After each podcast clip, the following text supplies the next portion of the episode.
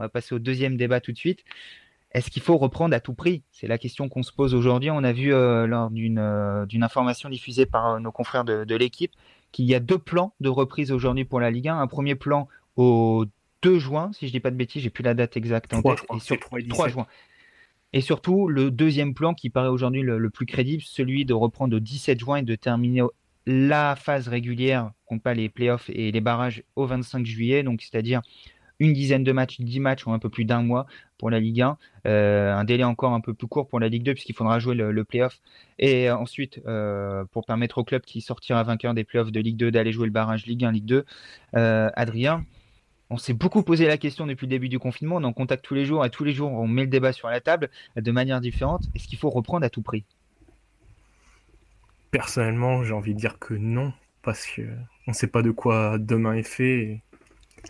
La situation est tellement grave que faut arrêter de penser à l'argent avant tout. Mais malheureusement, notre société est comme ça et fera toujours passer l'argent avant le reste.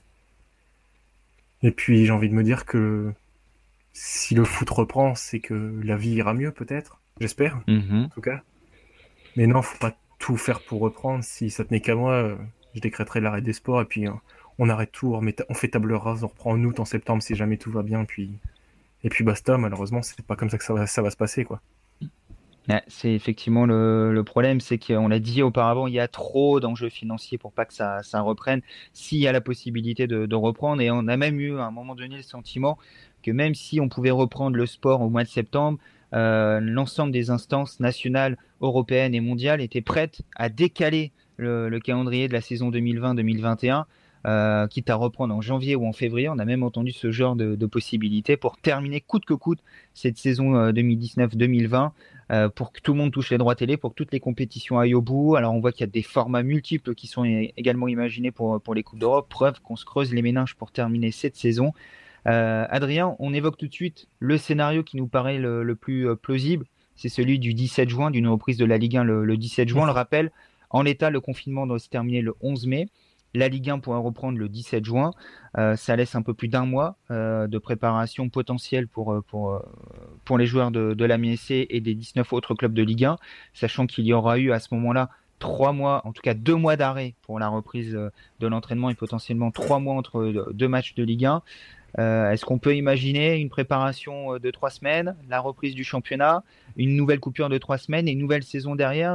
Ce calendrier très resserré te paraît tenable? Non.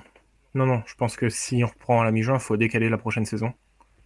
Parce qu'on ne peut pas faire 10 matchs en 1 mois et demi, 3 semaines de pause, et encore, c'est même pas une vraie pause en fait. C'est une légère coupure. Les joueurs vont être arrêtés 5 jours? Derrière, reprise de 2 semaines, et ensuite on enchaîne sur un vrai championnat. Alors qu'en plus il y a l'Euro derrière, c'est intenable. Sauf si on a envie d'avoir des graves blessures de tous les joueurs dans tous les sens, et dans ce cas-là, oui, allons-y, hein. La santé des joueurs passe après, mais c'est intenable. Faudra décaler l'autre. Je ne vois que ça en fait, parce que sinon ça force sur les 3 semaines là qui peuvent arriver à faire une préparation pour tenir pendant 1 an et demi, 2 ans. Ouais.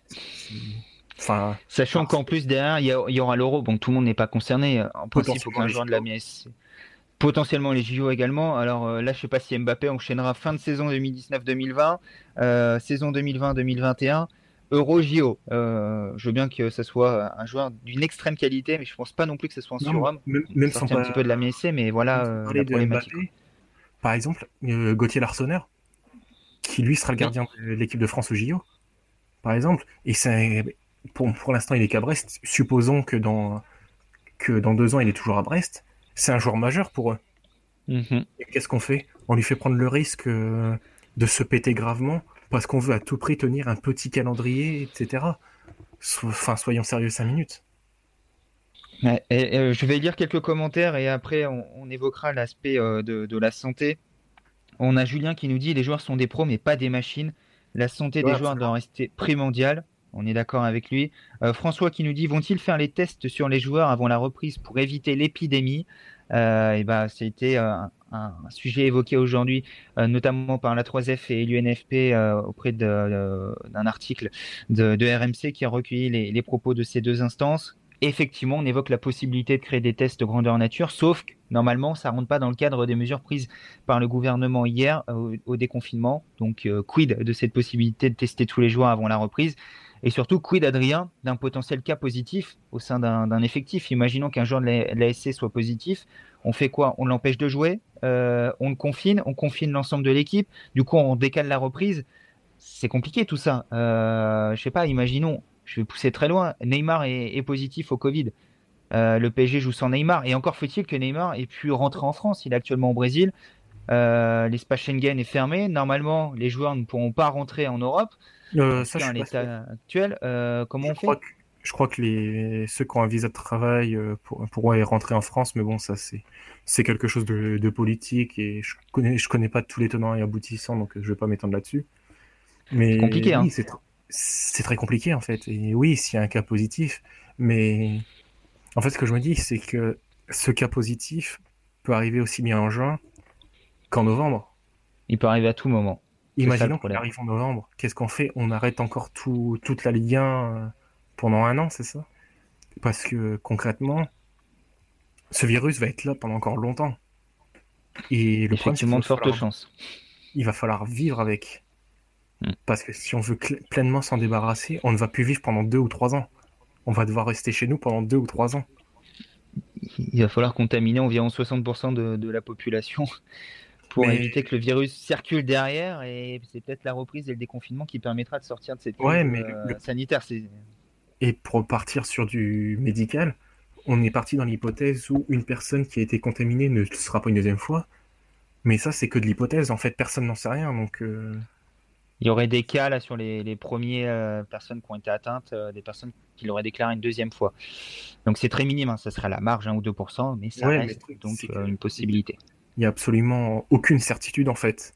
C'est une théorie, c'est une hypothèse, donc c'est quand même extrêmement compliqué et on ne peut pas tout arrêter. On ne pourra pas tout réarrêter une deuxième fois s'il y a des cas qui se présentent en novembre, en décembre, en janvier, etc.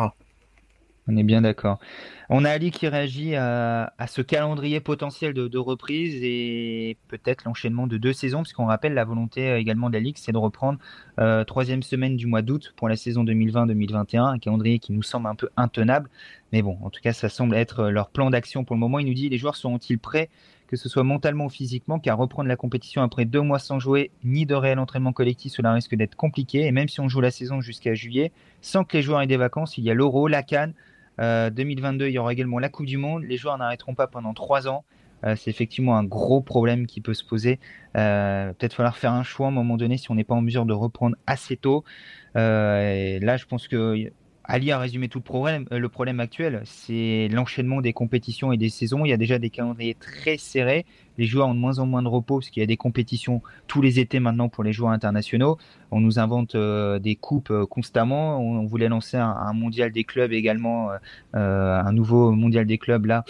Enfin bref, on n'arrête pas de lancer des compétitions. Et là, on va enlever 3 mois de calendrier.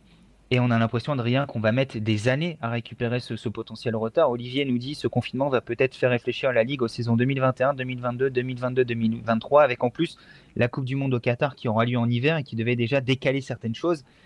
Bon courage pour trouver la bonne solution là. Ouais, moi je serais... Alors c'est très dur pour les pays qui doivent accueillir ces compétitions, mais je serais partant d'annuler complètement les compétitions par nation jusqu'à la Coupe du Monde 2022 et ne jouer que la Coupe du Monde 2022 en fait, parce qu'au bout d'un moment faut penser aussi à la santé des joueurs. Alors certes, on va me dire, je pense pas que ce soit le cas ici, mais dans l'opinion générale on va me dire oui mais c'est leur métier, ils sont payés des millions pour ça, blablabla, oui cet argument démago, j'en peux plus. Mais ils les méritent en fait, ces millions. S'ils touchent ça, c'est qu'ils apportent une plus-value en fait. Et le problème c'est que c'est leur corps et leur outil de travail. Et si on si on les prive de ça, qu'est-ce qu'on fait en fait ? C'est toute la problématique qui se pose aujourd'hui. 2 petites réactions encore. Valentin qui nous dit 6 reprises et nouvel arrêt. Potentiel nouvel arrêt. C'est mettre en danger la saison prochaine. Vaut-il pas mieux sacrifier cette année et assurer la saison prochaine ? Pourquoi pas Valentin, mais que fait-on de cette saison? On revient au débat qu'on a eu précédemment, saison blanche, pas saison blanche, gel des positions, montée descente, voilà, on retombe. J'ai envie de dire que c'est presque un cercle vicieux un peu là, on ne sait pas trop, on prend une décision, ça entraîne d'autres décisions, un potentiel retour en arrière avec un nouvel arrêt, nous ramène 2 mois avant, on reprend comment, on décale pas, on fait quoi? Voilà, c'est très compliqué de savoir ce que ça va donner et qu'est-ce qu'on peut mettre concrètement en place pour limiter les désagréments pour les prochaines saisons également, puisqu'il y a certains présidents qui se sont également exprimés en disant il ne faut pas qu'il y ait trop de séquelles sur la saison 2020-2021, avec en plus l'entrée en vigueur des nouveaux droits télé qui vont exploser.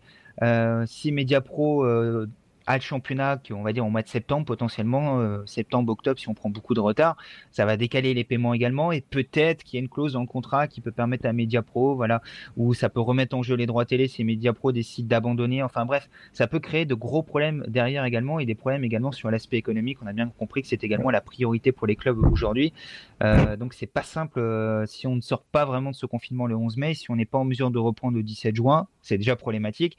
Si on doit encore décaler, on a presque envie de dire que là, ça devient impossible. Ouais, mais comme tu as dit, tu as ressorti l'argument financier. En fait, il n'y a que ça qui intéresse 95% des présidents de Ligue 1. La santé des joueurs, la santé physique.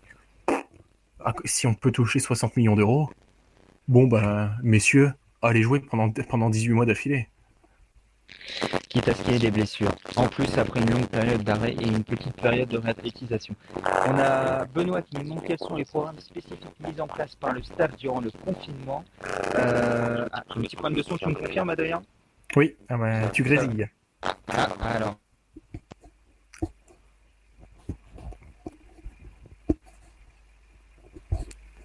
Alors, j'espère que ça va mieux.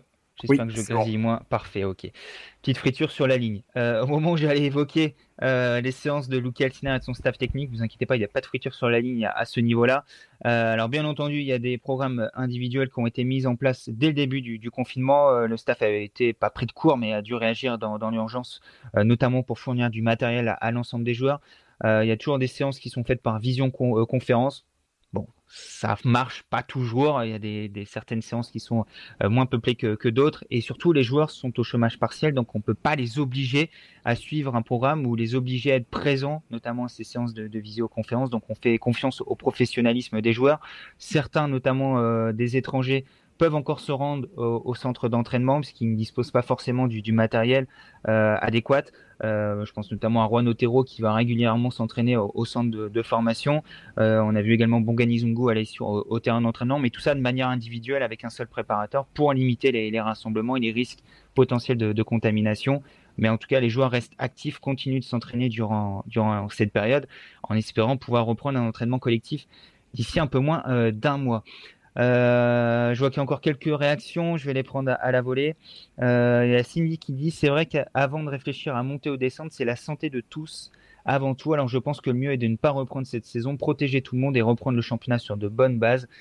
C'est effectivement la solution qui serait la plus humaniste, j'ai envie de dire, mais on l'a dit depuis 40 minutes avec Adrien, il y a beaucoup trop d'enjeux financiers au-delà des enjeux sportifs qui entrent également en ligne de compte, qui font que voilà, cette problématique est compliquée. C'est compliqué d'arrêter le championnat, de ne pas reprendre, et si c'était le cas, comment fait-on? C'est la question que tout le monde se pose aujourd'hui.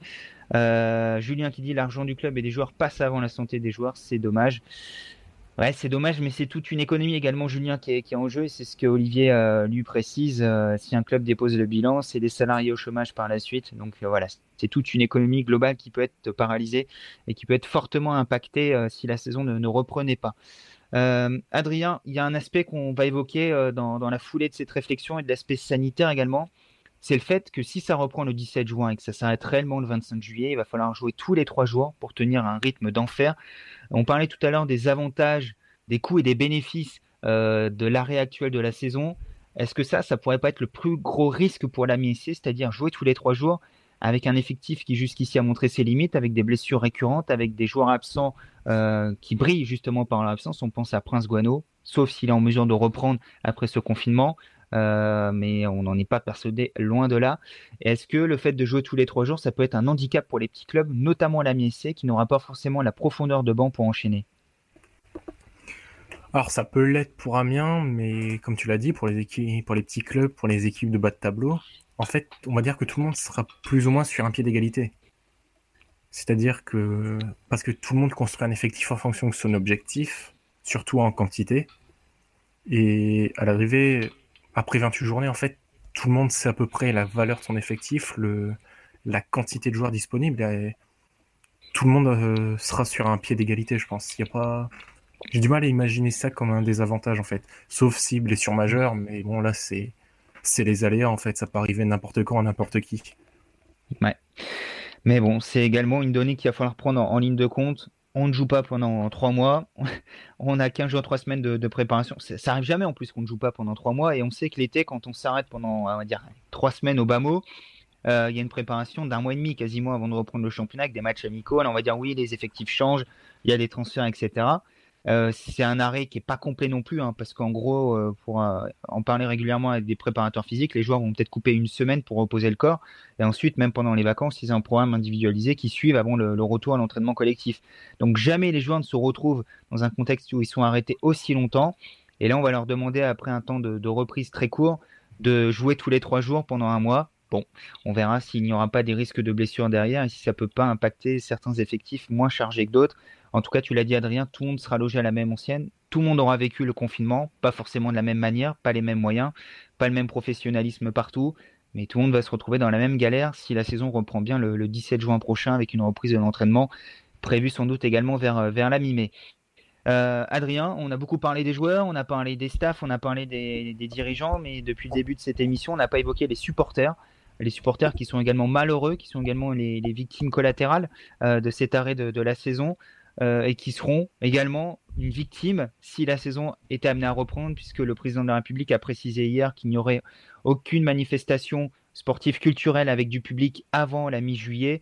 Or, on l'a dit, la saison devrait reprendre avant. La saison va donc en principe reprendre à huis clos. Et ça, les supporters n'en veulent pas. Ils ont communiqué hier, un collectif de 42 groupes d'ultra et de supporters ont communiqué, refusant une reprise prématurée de la Ligue 1, mettant en avant l'aspect sanitaire avant tout.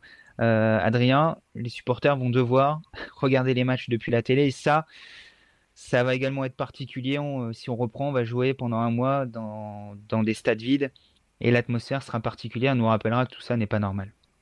Bah, ils seront les dindons de la farce, quoi qu'il arrive, en fait. Que ça reprenne maintenant, ou alors qu'on fasse saison blanche, qu'on reprenne la saison prochaine.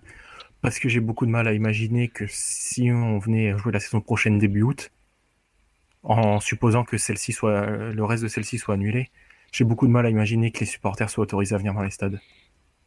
Vraiment, je pense qu'on va y aller très progressivement. Et la venue des supporters dans les salles de sport sera le cadet des soucis au fur et à mesure. On fera reprendre la compétition bien avant qu'on puisse remettre des supporters. Et j'ai vu par exemple que la Bundesliga, imaginez, jouait pratiquement un an sans supporters.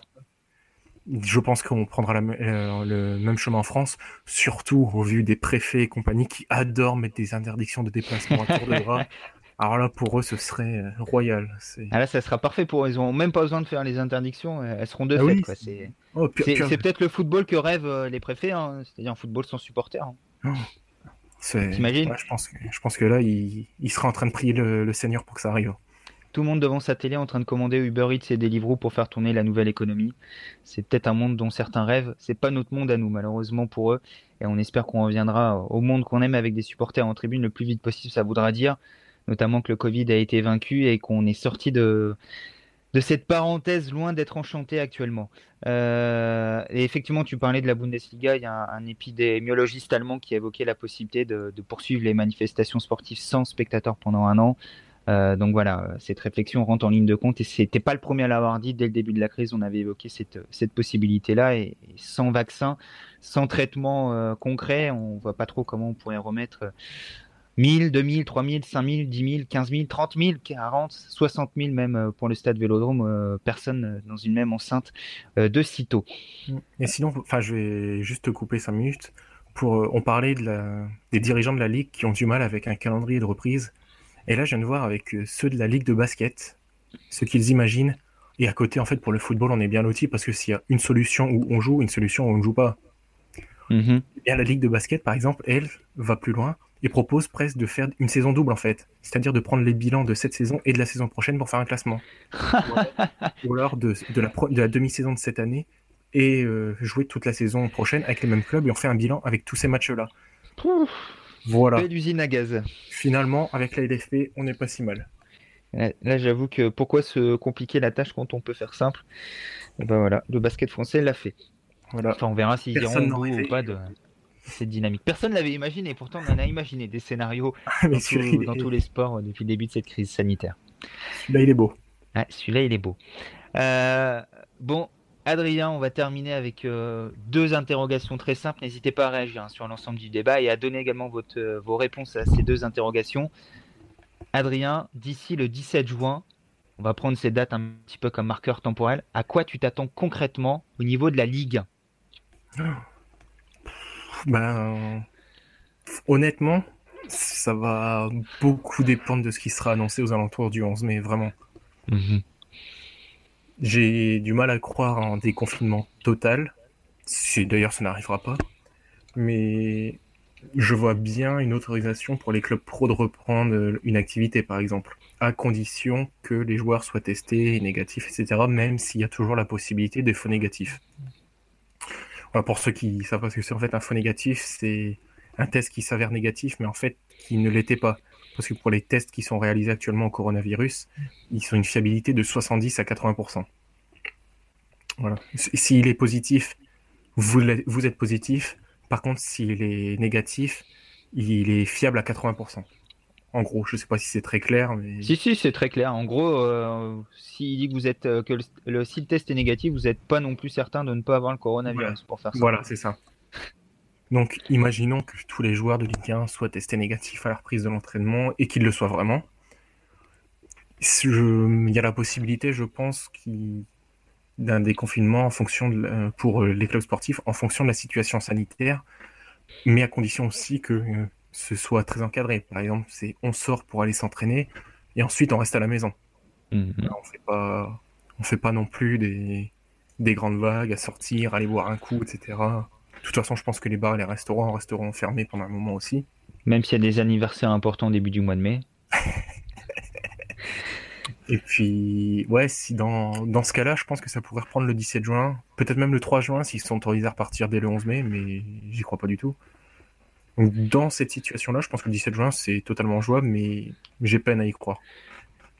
Ok, très bien. Bon, bah moi, je pense que ça va reprendre l'entraînement aux alentours du 15 mai. Je pense que peut-être une petite semaine après le début du déconfinement, s'il y a vraiment déconfinement au 11 mai, on verra bien également l'évolution sanitaire d'ici là, qui a vraiment cette date butoir du 17 juin désormais pour la reprise qui est actée et qui vont tout faire pour terminer. Et la deuxième question, Adrien, est-ce que tu crois toujours au maintien de l'AMISC ? Parce que c'est quand même la question qui intéresse le plus grand monde aujourd'hui. Est-ce qu'Amiens va réussir à se maintenir en Ligue 1 ? Là, je te demande de mobiliser un petit peu des dons de voyance et de faire un petit peu le condensé de tout ce qu'on a dit jusqu'ici avec bénéfices, coûts de cette période actuelle, possibilité de se relancer ou non, les matchs tous les 3 jours, problème pour Amiens ou pas. Maintenant, tu mets tout ça dans un checker, tu mélanges et tu me sors une réponse à cette question. Alors, tu au maintien de l'Amiens SC. Je te sors le cocktail A. Si c'est administratif, oui.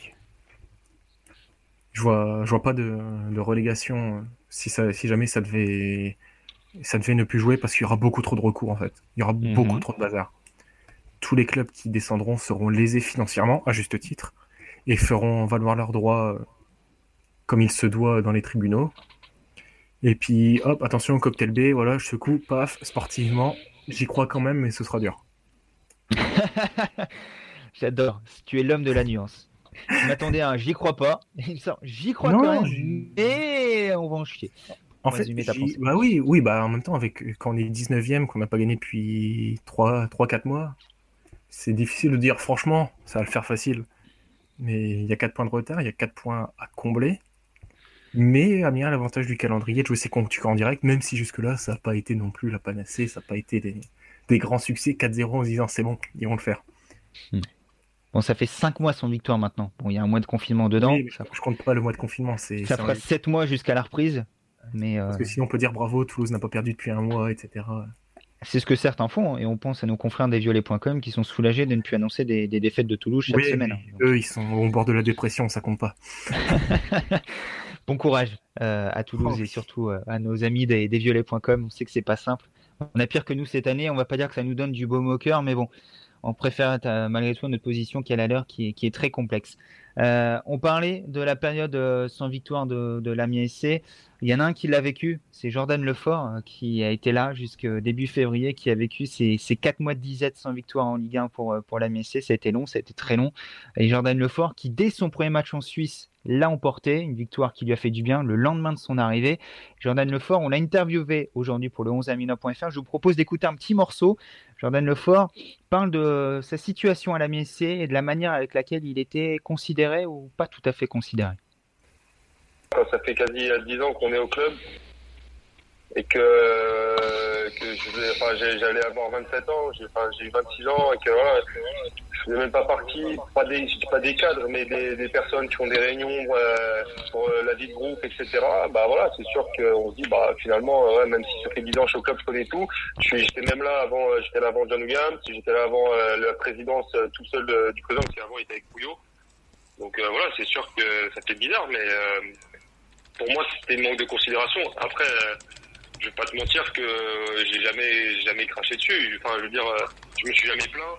J'ai toujours continué, mais c'est vrai que c'est resté un peu au travers de ma tête et me dire que bah voilà, au bout de 10 ans au club, on est toujours considéré un peu comme malheureusement l'enfant du club qui a été formé au club, et je trouve ça dommage. Mais bon, c'est un statut qui existe avec plein de joueurs. Quand on est formé dans son club formateur, forcément, bah, peut-être que ça faisait un peu trop longtemps, on a l'habitude que je sois là, quoi, tout simplement. Ouais, tout simplement. Et du coup, Jordan Lefort a traversé les Alpes, a été en Suisse où il a disputé 3 matchs avant le début du confinement en Suisse, qui a été 3 semaines avant la France, l'arrêt des compétitions. Donc, Jordan Lefort qui n'a joué que 3 petits matchs et que vous retrouverez en interview lors des prochains jours sur le 11amiennois.fr. On le remercie de sa confiance pour ce très long entretien que vous aurez à lire. Ça amène Johan à dire Jordan, très bon joueur, il nous manque, bis à lui. Jordan Lefort, vous pourrez suivre, bien entendu, quand la saison reprendra, le suivi de ses performances sur le 11amiennois.fr. Chaque semaine, on donne des nouvelles des joueurs qui ont quitté le club l'été dernier, de ceux qui sont prêtés cette saison. Il y aura peut-être une nouvelle surprise avec un ancien braqueur dans les jours à venir, outre Jordan Lefort sur le 11amiennois.fr. Il a une phrase qui est assez forte. Je me permets de te couper avant. Vas-y. Là. J'adore cette phrase. J'étais là avant John Williams et avant le président. C'est dire qu'il est là depuis très longtemps et pourtant, il avait le sentiment d'être un meuble un peu, j'ai envie de dire. C'est un sous-entendu qui est quand même très fort. Ouais.